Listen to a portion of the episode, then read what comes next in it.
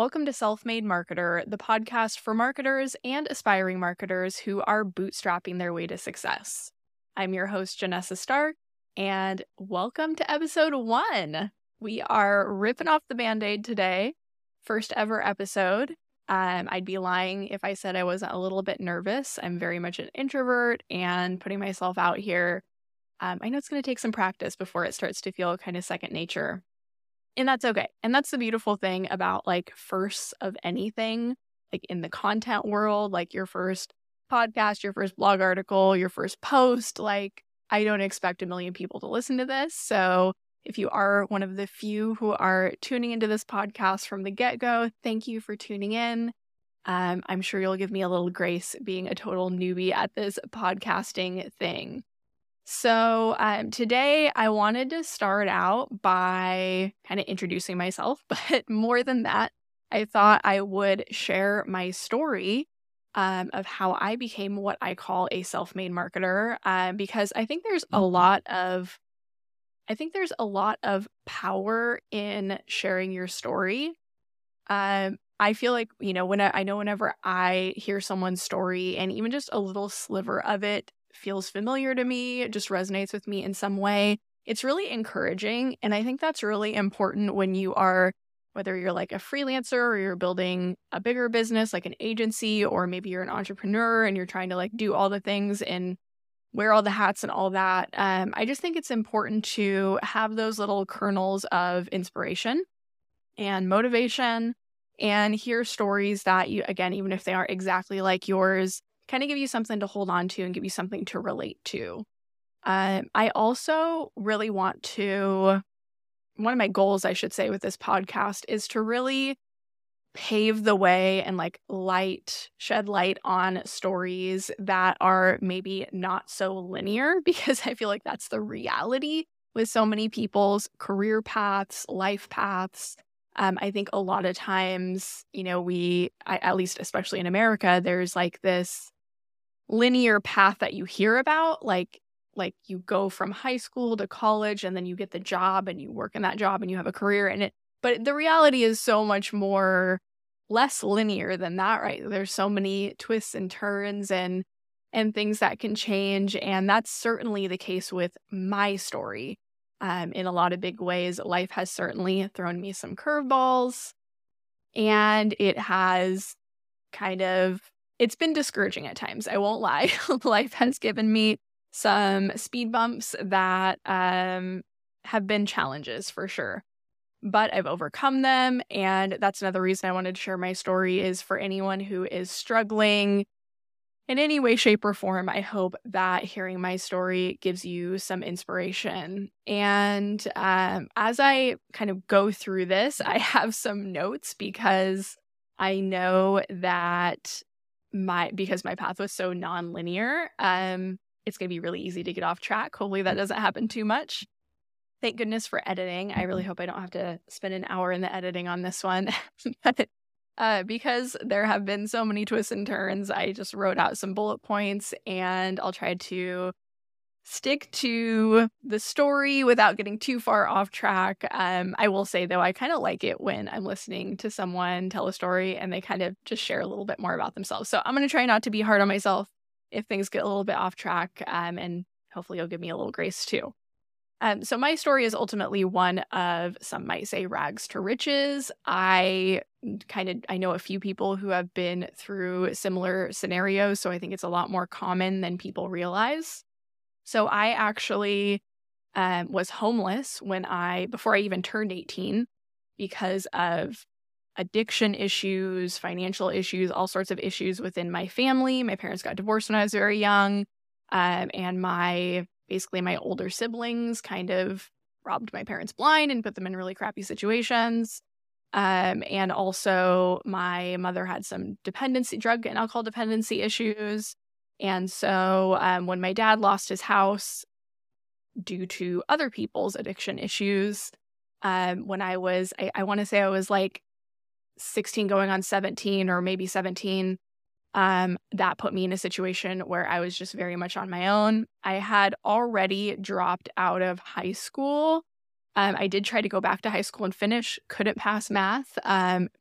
And ended up dropping out again because of that. That's literally the only thing I needed to graduate high school, and I just could not do it. So I was homeless as a teenager, and I really had to figure out my own path. I had to pull myself up by my bootstraps and um yeah, I mean just like work whatever jobs I could to rent rooms, keep a room keep a roof over my head, uh, throw people some money for letting me crash on their couch.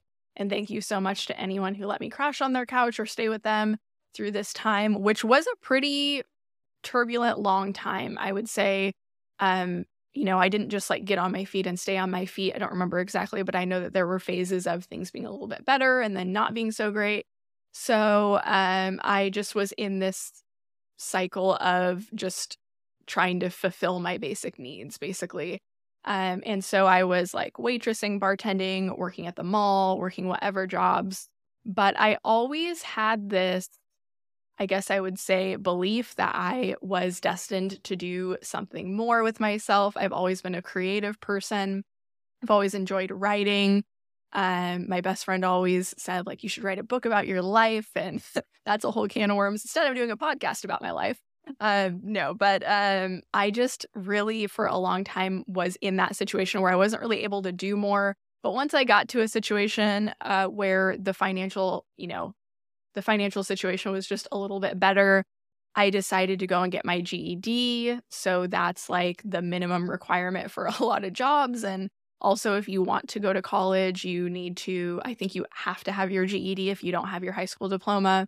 So I got my GED. Um, I was probably 18 or 19 at the time.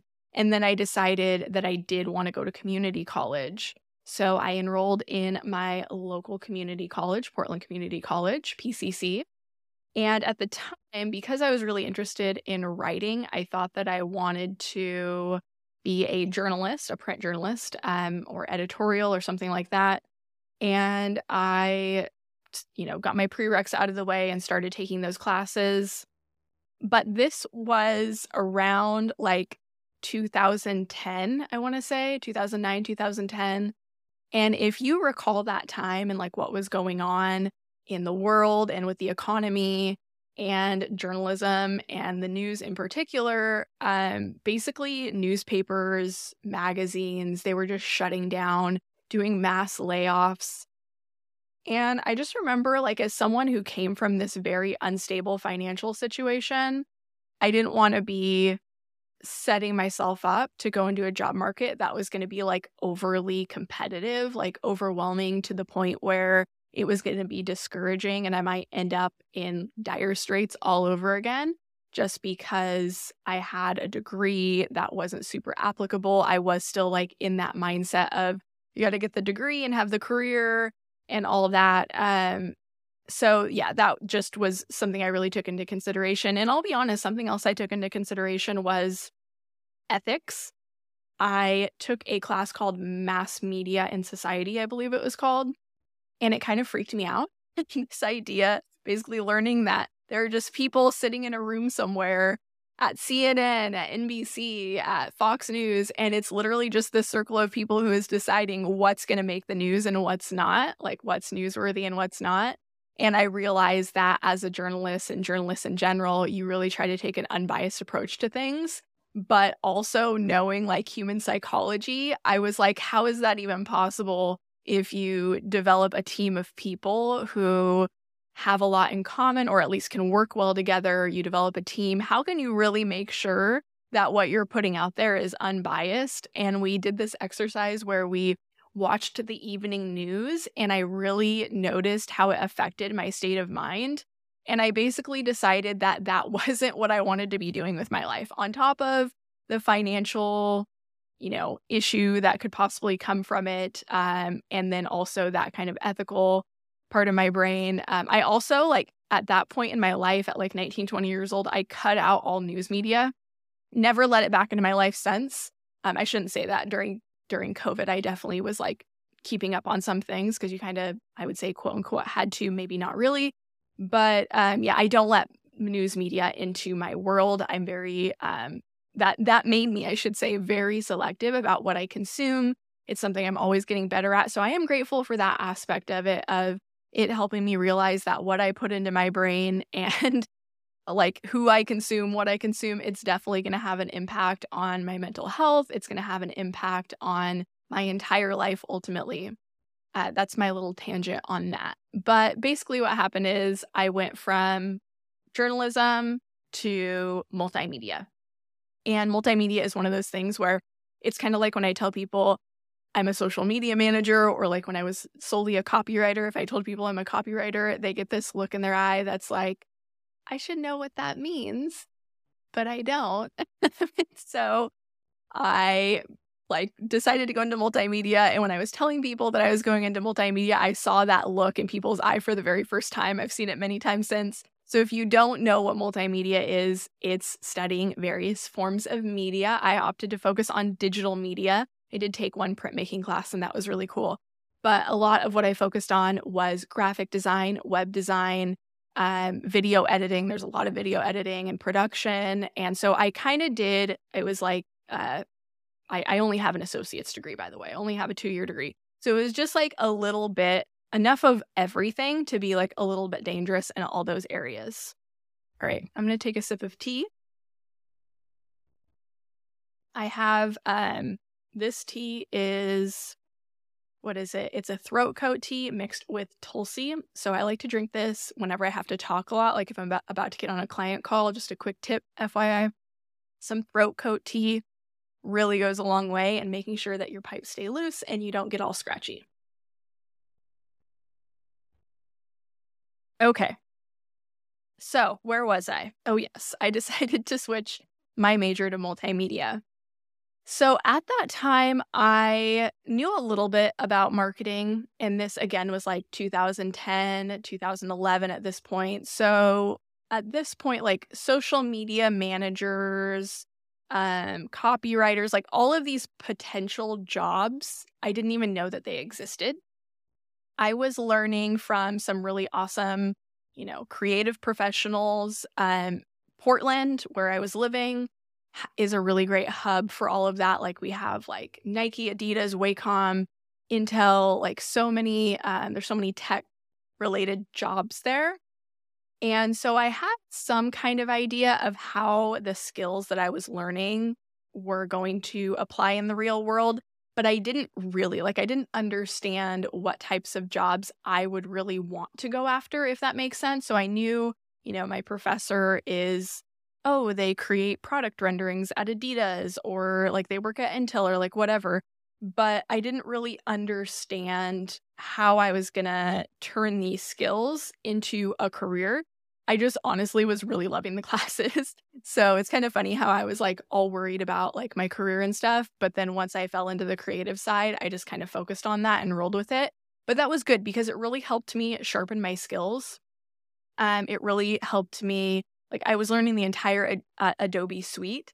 And so being able to go into like Premiere and Photoshop and Illustrator and really just absorb all of it without kind of putting this expectation on myself, I think was really helpful. I would definitely recommend if you are someone who likes to know a little bit about everything, seek out like a multimedia certificate or a multimedia degree I don't always believe that a degree is the way to go. Like I said, a certificate, usually you can do something that's like nine months, maybe a year, and get that under your belt a lot sooner. That was an option at the school that I was in. I just so happened to have already had some credits that made my certificate into an associate's degree, if that makes sense. Like I already had some classes done that gave me more credits. So it just made sense for me to and I had already been there for a while, it made more sense for me to stay and get that degree versus just getting the certificate.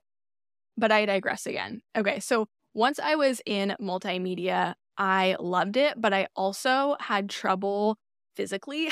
like my body had a hard time being at a computer for a long time. And I was seeing people in my family, like my mom, my dad, aunts, and uncles, just going through a lot of physical challenges um, and mental health challenges as well. And I discovered yoga at that time um, and really got into my yoga practice. And so I decided that I also, parallel to going to school, was go I was going to go to yoga teacher training, go through yoga teacher training, which I did. I found a local program I went through that and I absolutely fell in love with that.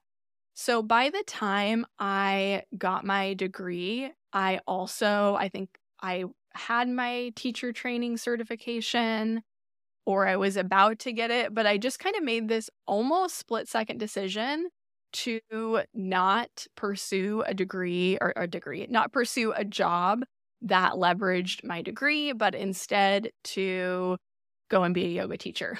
so, what was I thinking? Sometimes I think back on this and I'm like, I really didn't think that through very well. However, like my previous decision to switch from journalism to multimedia, this decision really worked out in my favor in a lot of ways because I was able to get in much better physical shape. I was never an athletic kid. I was always a bookworm, always a homebody.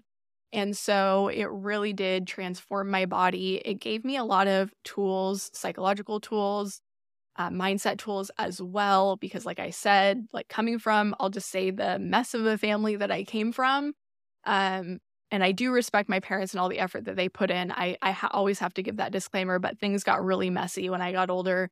I really came from kind of a mess and coming from that and then learning about energy and chakras and balance and yin and yang and all of these uh, philosophies, it really was so helpful for me, especially as someone I, I consider myself like an empathic person or an HSP, a highly sensitive person. And I never really understood why I was so, I felt like I was very reactive to my environment. And I've since learned that a lot of people feel that way. I'm just very attuned to my surroundings and the people around me and their energy. And so I did deal with a lot of depression and anxiety when I was younger. I mean, I still definitely you know st- struggle with anxiety on some level but having bringing yoga into my life at that time really helped me start to shed those layers. Um, breath work was another big one pranayama that that really was a great tool for me. I also around that time got into ayurveda. I still to this day do ayurvedic cleansing every spring and fall. So this basically this decision that i made it gave me a lot of tools. And now you know being an entrepreneur having these mindset tools being able to take care of my body you know, my body is my temple, make sure that I am really taking care of it so that I can show up and perform professionally every day and be there for my husband and my family. Um, it really was a great decision in that respect. So I'm glad I made that, like, what are you doing decision uh, without too much thought because it has given me so many tools. Um, so I taught yoga for several years, um, I think about five years. And I did try to do it full time. I, I should say, I basically had a full time teaching schedule between group classes and retreats and workshops and things. And I had some, I had a, a partner who I did retreats with, and we would sell out, we would book out our retreats. I would sell out my workshops. My classes were full. Um, I had some amazing students, and still the financial situation was just never really adding up. So I should also say I got married um, shortly after I graduated college. And so at this point, I was like in a two income household for a while. So I had that flexibility to try to do the thing that I wanted to do full time. So at one point, I had, I was like bartending and stuff on the side. I tried to cut that out, but the financial aspect did not add up. Now, had I thought to much sooner start a YouTube channel or start a membership or use my multimedia digital marketing skills. I shouldn't say digital marketing. I didn't have marketing skills yet. I had multimedia skills and put those to work for me. I think I would have been a lot more successful. I did dabble a little bit. I think I have a YouTube channel out there still. I feel free to go look for it, but I know I didn't do much with it. And I had a website at one point, but just didn't really give it the focus that it deserved because again i had digital or not digital marketing i had digital media skills but i didn't have marketing skills and there really is a difference there. So i knew how to build the things but i didn't know how to get the visibility and grow the following and grow the community and all that. But i was also able to use those digital media skills that i had working at a yoga studio and was able to help a little bit with email marketing and flyers and things like that. So I was able to keep those skills fresh in my mind. So this is a very long winded way of saying I tried to be a full time yoga teacher. Financially, it just would not work because I wasn't, I'll just say I wasn't doing the right things. I wish I would have known what the right things were at that time. But because of that, I still had to go back to bartending, waitressing. And that was very hard on my body. Um, really, hats off to the career bartenders, the career servers, the career food industry and hospitality industry workers. That stuff is no joke on your body. It felt like no matter how much yoga I did, no matter how many massages I got, I worked, the yoga studio that I worked at also had massage therapists there. So I had amazing healers all around me. It was like no matter what I did, I was in pain. My neck hurt, my back hurt, my hips hurt, my feet hurt all the time. And I got burned out. Now, I should also say, I also was taking care of my mom around this time. She became very ill.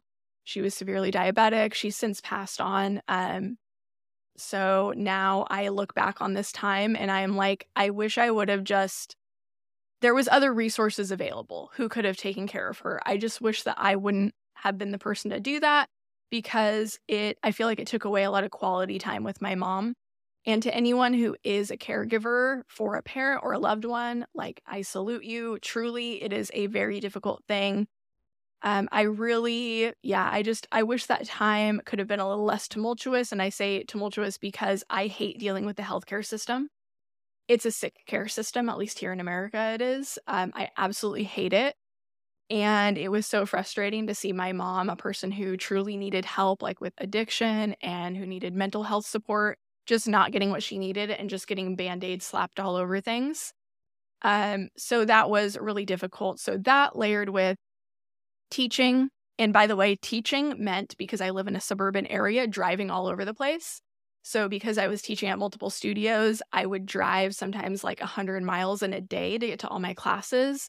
One of my classes was like out in, like, I was living in Vancouver at the time, Vancouver, Washington. It was out in like Tanasbourne or Tualatin or something. And then another one was in Portland. And then I had to come back to Vancouver. And so I was like all over the place teaching. And so that was very exhausting. Layered on top of that, the physical and I'll say mental exhaustion as well that comes with working in the service industry. As much as I did like working, you know, being a bartender, I still love mixology, all that stuff. I enjoyed that. I enjoyed teaching, enjoyed these things independently, but having to stack them together really burned me out. So at this point, it's been a handful of years. I've tried this thing that I wanted to do, teaching yoga.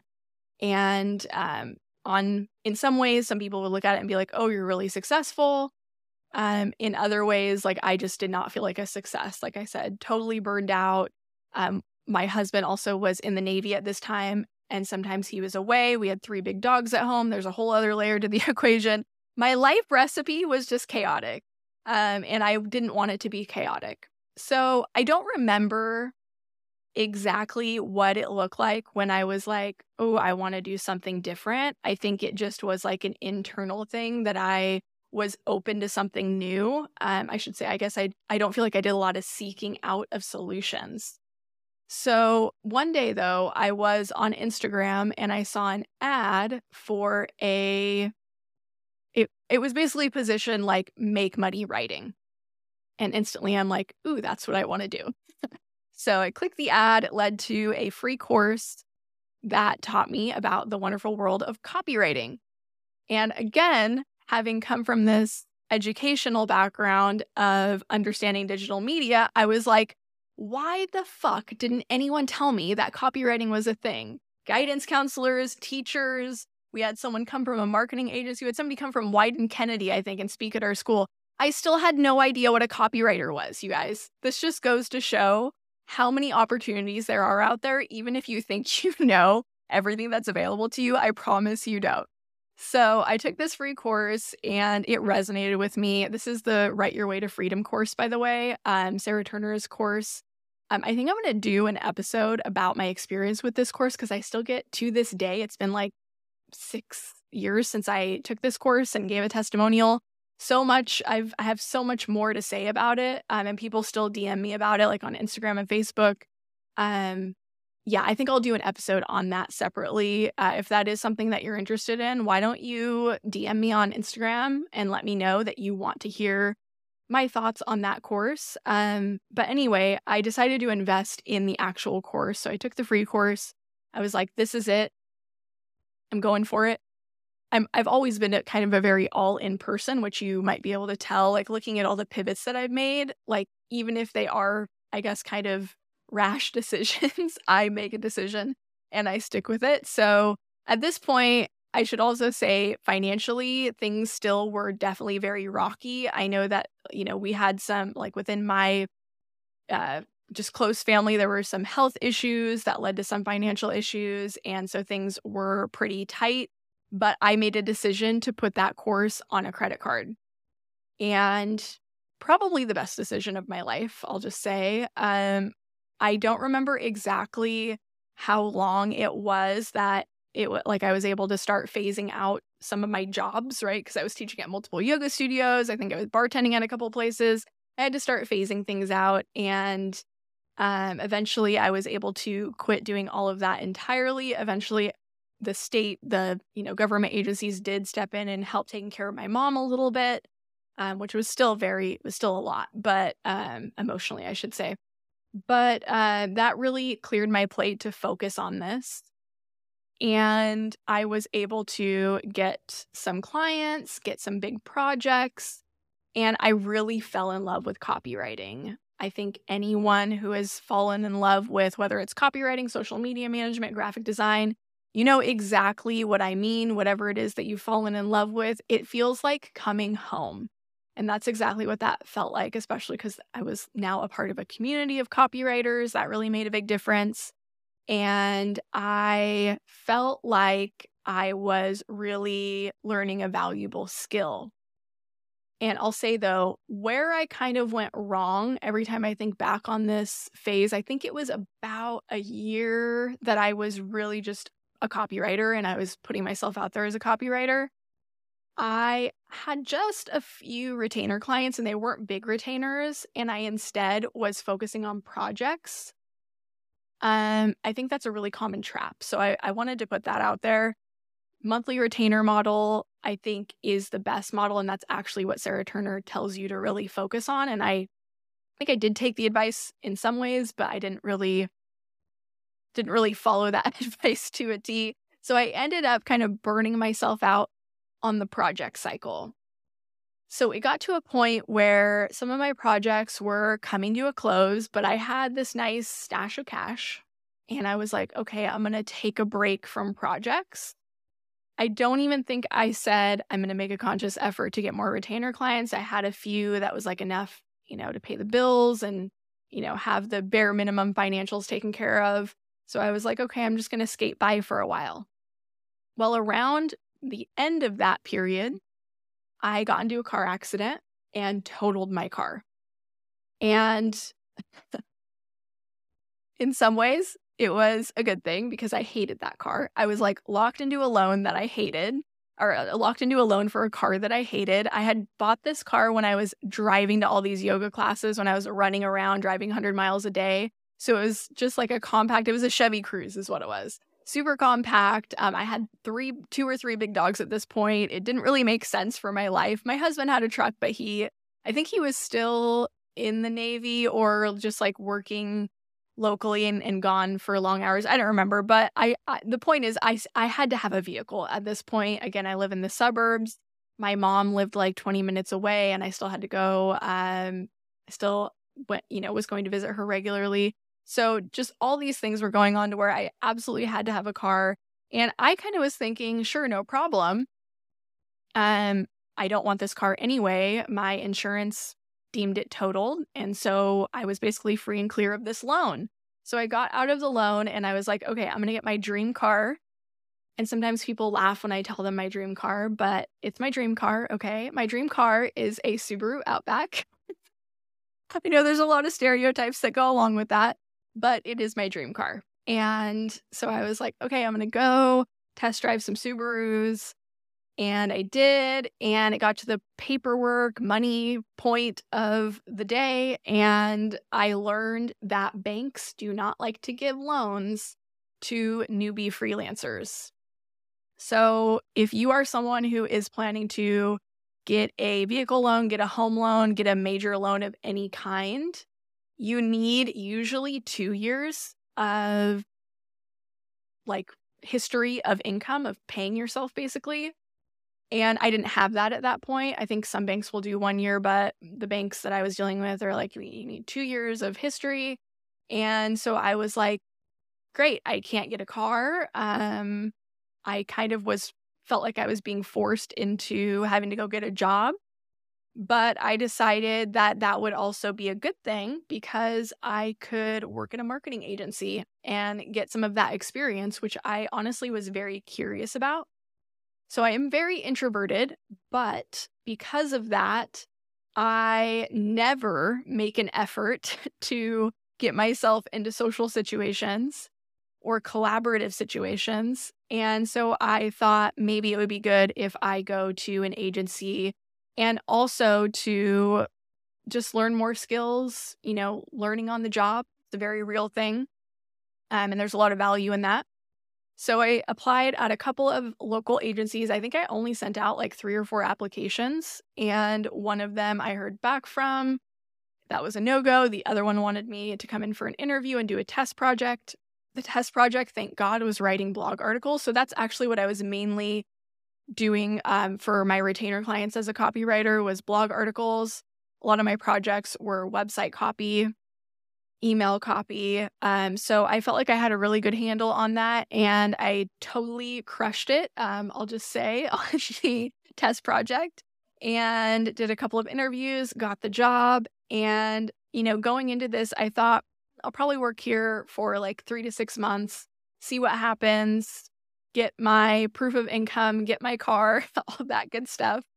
Uh, so I started working there, started out as a social media, or I think I, I think I started out as a digital marketing specialist was my title because the company did some restructuring um, after I started. And then I, I eventually became, they called me a social media specialist, I think, even though, or maybe it was the other way around. I think I started out as a social media specialist. They changed it to digital marketing specialist because I was doing more than social media. Um, I had opportunities to write blog articles, website copy, do some SEO work, all that good stuff. And working there, I learned that I actually really like having some dynamic opportunities in my workday. You know, having, you know, one day you're focused on writing this web copy, another day you're just focused on social content. My brain really enjoyed that and that taught me something about myself because as a copywriter, I did just say to everyone, even though I had these other skills, um, I'm only writing your copy. Like, even though I could put it in your blog, I could put it on your homepage of your website, I could put your website copy it for you. I knew how to do that. That's literally what I went to school for. I kind of was cutting myself off from those opportunities. I think I did do a couple website designs, website. I was assisting with some websites, but for the most part, I really was just writing the copy. So it got to a point though where I felt like I wanted to do more. Like that's why I think I started like taking on all these projects when I was a copywriter, solely a copywriter.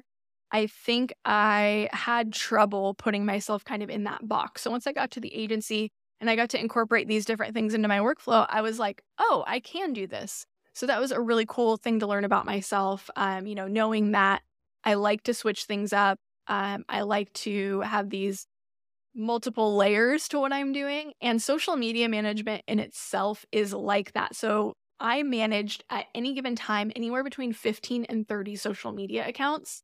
And just imagine that. Like if you have managed a social media account or you're a social media manager, just really let that sink in.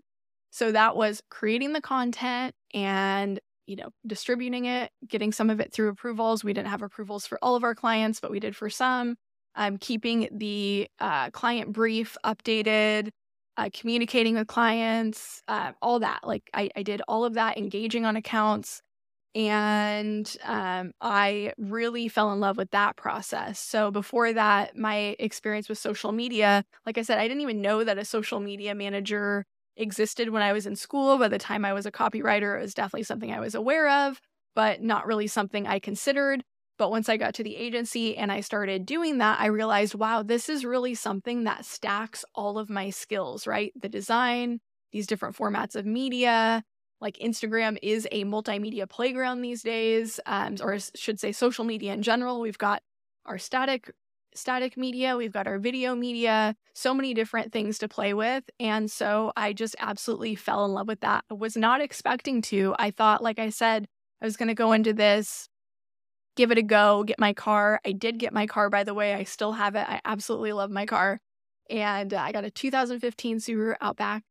But uh, 18 months later, I was still working at the agency and I really did love it. I got a promotion. I learned analytics. We went through an in house analytics training.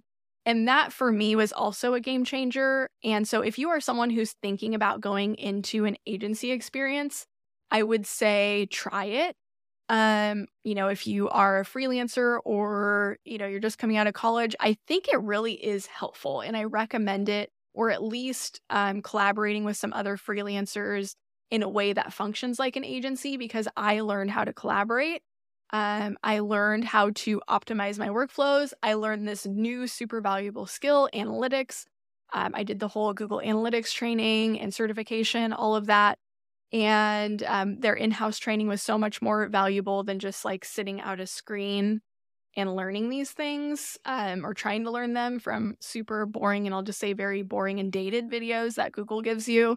Um, so that was really transformative for me. I also learned uh, we did a like a strength strengths finder type test.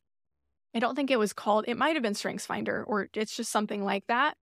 And I learned that my my number one strength across the board in like all but one area, all of my strength across all of the categories was strategy and then for one of the categories was command. So I can I had this leadership quality about me which I kind of knew from teaching yoga, but I also found kind of surprising.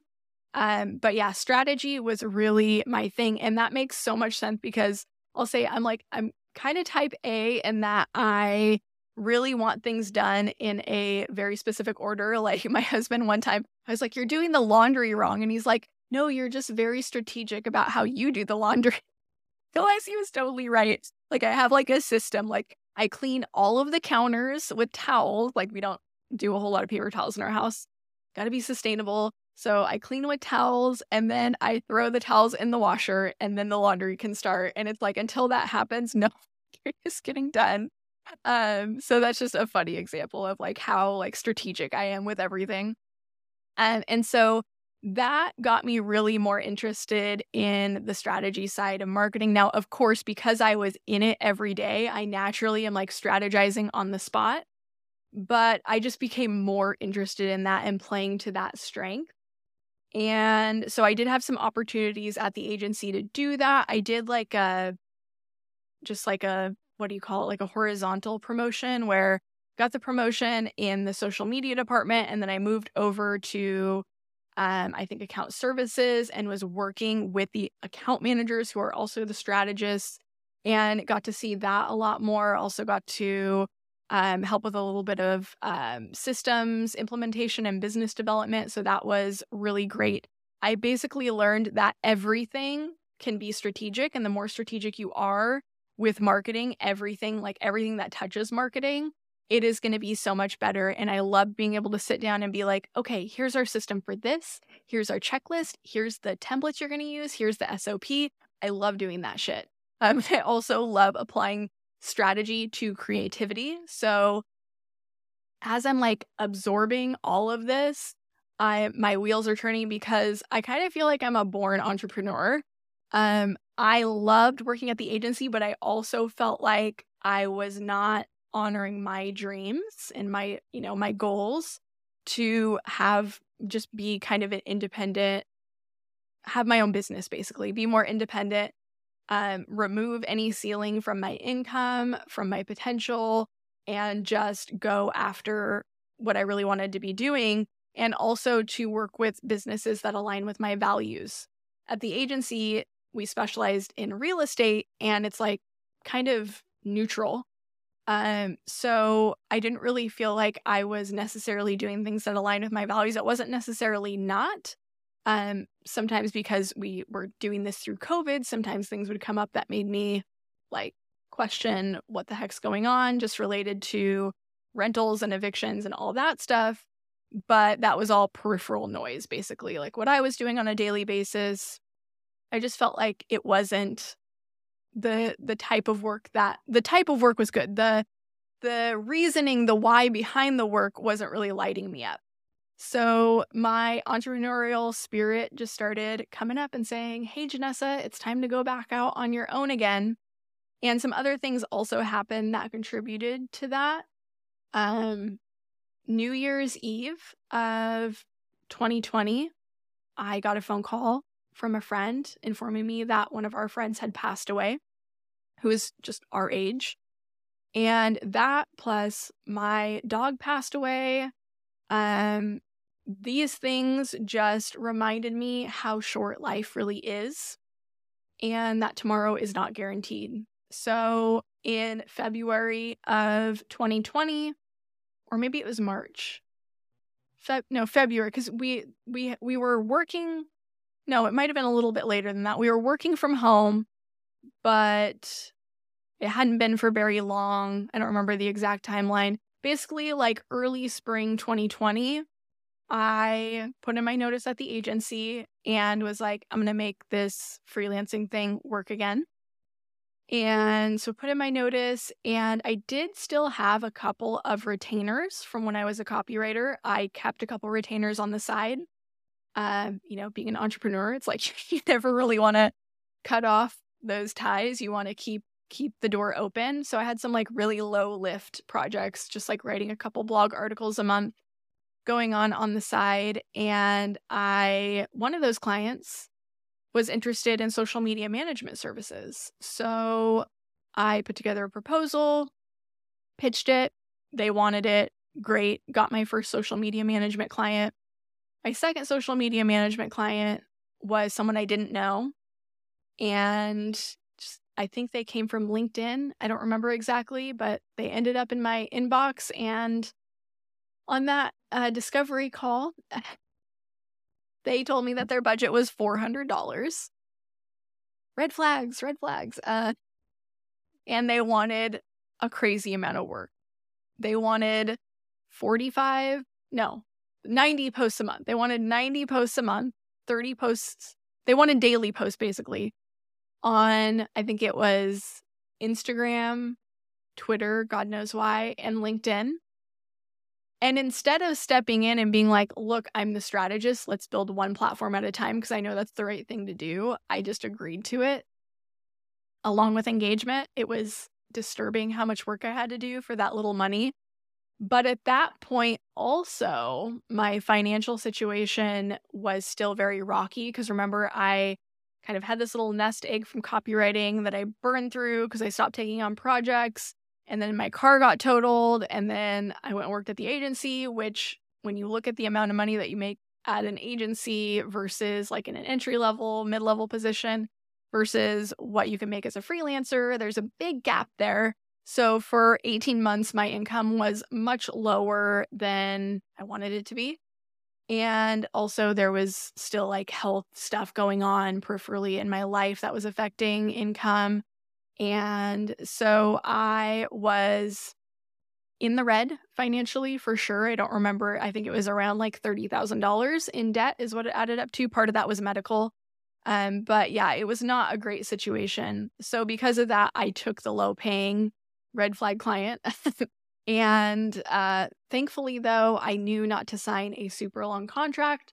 We just did like three months. Um, and through that three months, I did everything that I could to track every result that I got for that client. This is where my analytics education really paid off. And I was able to take some of those case studies, transformations, and transformations from my other client and use those pitching to clients that I actually wanted um, or that I really wanted to work with. Um, and so this was truly me going after brands that align with my values. And to this day, I think all but like I ended up getting like five or six clients pretty quickly. I think all but two of those clients are still on my client roster, plus some more clients. I was able to use results to really attract the businesses that I wanted to be working with. So it goes back to that thing of like, why am I doing the work that I'm doing? Um, I really wanted to be working with businesses that were not just putting a bunch of useless crap out into the world. Um, so I specialize in e commerce, but I also uh, was working with and still work with a sustainable infrastructure company and really getting this kind of eclectic mix of uh, businesses in the ethical, sustainable sphere. And that allows me to sleep like a baby at night. but at this time, as I'm building my client roster, it happened really freaking fast. So I got a couple of great clients. They referred me, a marketing manager that I was working with referred me to some other clients. It was like a landslide of client work landing in my lap. And uh, I did everything I could to keep up with it, but it really got to the point where it was feeling like too much. So again, I kind of made this split second decision like, I'm going to build an agency without really putting a whole lot of thought into it. So my agency was called Little Dipper Agency. I really just worked with some contractors. I didn't hire anyone on um, hourly or anything like that. Um, so that did allow me to keep things pretty lean and mean. But it was kind of like for how strategic I am, it was kind of sloppy in that I didn't want to put too much on any one contractor's plate because I was afraid of them leaving me. I guess it was like a catch 22. Like I didn't want employees. Um, and that's kind of, I, I feel like I'll probably do a whole episode on why I didn't want employees. Um, it goes so much deeper than just like the financial aspect of my business and all that. Um, it is kind of more of an ethical thing for me. I didn't want employees. I, but I also didn't want to give contractors you know enough work to to where it was going to put the business in jeopardy if they had to step away because that's the nature of contract work. So it was this really tricky kind of balancing act and i still felt found myself working really long days and on top of that i found myself doing something i hate doing which is managing people. So even though i have this this strength of command of you know leading it doesn't necessarily mean that I want to sit down with someone and nitpick their work and, you know, get them to a place where they're like, I don't know, just obeying everything I say. I, I just, I have this weird relationship with managing people. I think part of it is that I don't like to be managed. Um, I like people to give me the information that I need and I like to efficiently get my job done.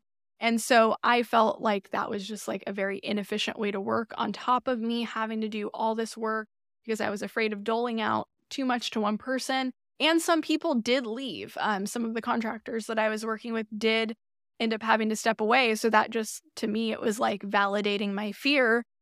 And I had this realization like, oh my gosh, I do not want to manage people. What am I doing building an agency? So I put a lot more thought into it this time about what is my business actually going to look like as a solopreneur. And thankfully, I did have some really good examples of entrepreneurs who have taken this route of just being solopreneurs, maybe bringing in a contractor when they need something done. So I really looked to those people. Say Laura Belgray is one of them. She's an amazing copywriter. She has um, subscribed to her email. She has really great emails. Um, so I kind of had these role models. There's a couple other folks too, but I'm not remembering them right now. Where I was like, you can do this. You can build a really successful business as a team of one and just get support when you need it. So I don't remember exactly. I think it was like a year that I was trying to do this agency thing. And then I decided, mm, no, let my last contractor go and reposition myself as a hired gun, a freelancer, um, a solopreneur. And I think that that, like that decision felt so true to me. And that's how I knew I was definitely making the right decision. It felt so much easier. Um, even though I had to like go and redo my website, update my LinkedIn, all this stuff, I had this big checklist. It was kind of cathartic to go through all that because it felt another situation where I just felt like I was coming home. Now, as a freelancer, the other beautiful thing is that it's so much easier to pivot. So, when I was building an agency, it was kind of like digital marketing, and I would take on a lot of the social media and dole out like copywriting. Um, we did like some podcast promotion and transcription, dole out those kinds of things to other people. But as a solopreneur, it was like, ooh, I can be more flexible with the projects I take on. They don't all have to fit into this bucket. So I went a little bit crazy taking stuff on, I'll say, um, and did kind of find that even though I like my days to be pretty dynamic, there is a line where it's too dynamic. I reeled things in again and got my packages really dialed in. And so now that's the business that I have today. I created uh, my social media management packages, which has been the bread and butter of my business since I left the agency. But I just got more clear on exactly what's included, who each one is best for. I put a lot more strategic thought into, you know, their their structure and what's actually going to serve my clients, the types of clients that I want to go after, and that has been a game changer. I created a pitch deck so things are way more standardized now. And so I have my core services, and then I'd say that's like 80% of my revenue. And then like 20% is I do occasionally take on projects for existing clients. Usually, I don't usually take on projects for clients that are just coming out of the clear blue sky. And then I do a little bit of consulting as well. Um, so that is how I've been able to really build a sustainable business for myself to this day or today, I um, pretty much just spend like 20 hours a week on client work. And that has allowed me to have availability and flexibility to build out an online course. I have a course now on social media analytics. I just released a free analytics training. I should probably put that in the description. So look for that if you are a social media manager or a VA who wants to learn about analytics. Um, I'll put that link in the description. So going from homeless to two time, I'll say, freelancer, entrepreneur, and working at an agency is a pretty big stretch when I stand back and look at it. And it has had, like I, I said in the beginning, a lot of twists and turns, a lot of ups and downs, but that has given me like the yoga twist and turn, right? The yoga veer that I took that gave me so many tools to this day. I wake up in the morning, I do my yoga practice, I do meditate, do some breath work, and that really sets the tone for my day and helps me be so much more successful. Oh my gosh, tea is so good. Okay. So that's where I am today. But I just wanted to share um, a couple takeaways with you guys if you are someone who is, you know, in one of those tricky situations, whether it's financial or you are, you know, dealing with homelessness, um, you are struggling with, um, you know, your family, your relationships, just know that you can see your way out of it. Really trust your gut. I trusted my gut through this whole situation, uh, you know, early on being homeless for probably a couple of years. Um, you know, really listening to that inner voice of you can do more. I mean, how many people do you hear, oh, I dropped out of high school, I started out homeless, and they either stay homeless or they just stay in like not great situations or they end up in crappy relationships. Lord knows I've had my share of those um, before I met my husband. And you just end up in not so great situations. But if you have this feeling like and I think everyone really does have this feeling that they're destined for something more, not to sound dramatic, but I think we all really are. Try to find ways to do that. Like for me, my GED was a stepping stone to college. Um, you know, don't let these things that you have to do discourage you, even if they don't sound like fun. I remember getting my GED was the last thing I wanted to do. I was like, well, anything with school. I'm still jaded about my high school experience, I'll say. I don't believe the educational system serves everyone. And that's actually one of the reasons that I decided to number one, start this podcast. Number two, have an online course. I also have some other online offerings in the works. Um, I wish that I would have discovered copywriting, social media management, just digital media in general, and marketing in general. If someone would have gone into my call or my high school classroom and told me these things that was possible that I could do, that I could make money writing, that I can make money creating, that would have been a game changer. That would have been a game changer. Don't like, we need to stop going into high schools telling people, here's how much money you can make if you get a Ivy League degree versus how much if not. First of all, those numbers are completely fudged at this point. That's the cat's out of the bag on that one. Um, second of all, that makes people who are in these situations where they can barely put food in their bellies and a roof over their head feel like there's no hope for them. Let's start teaching people what I'll call digital trades, right? Let's start teaching people that they can build something out of nothing. They can build a business, or there's all these other options available to them.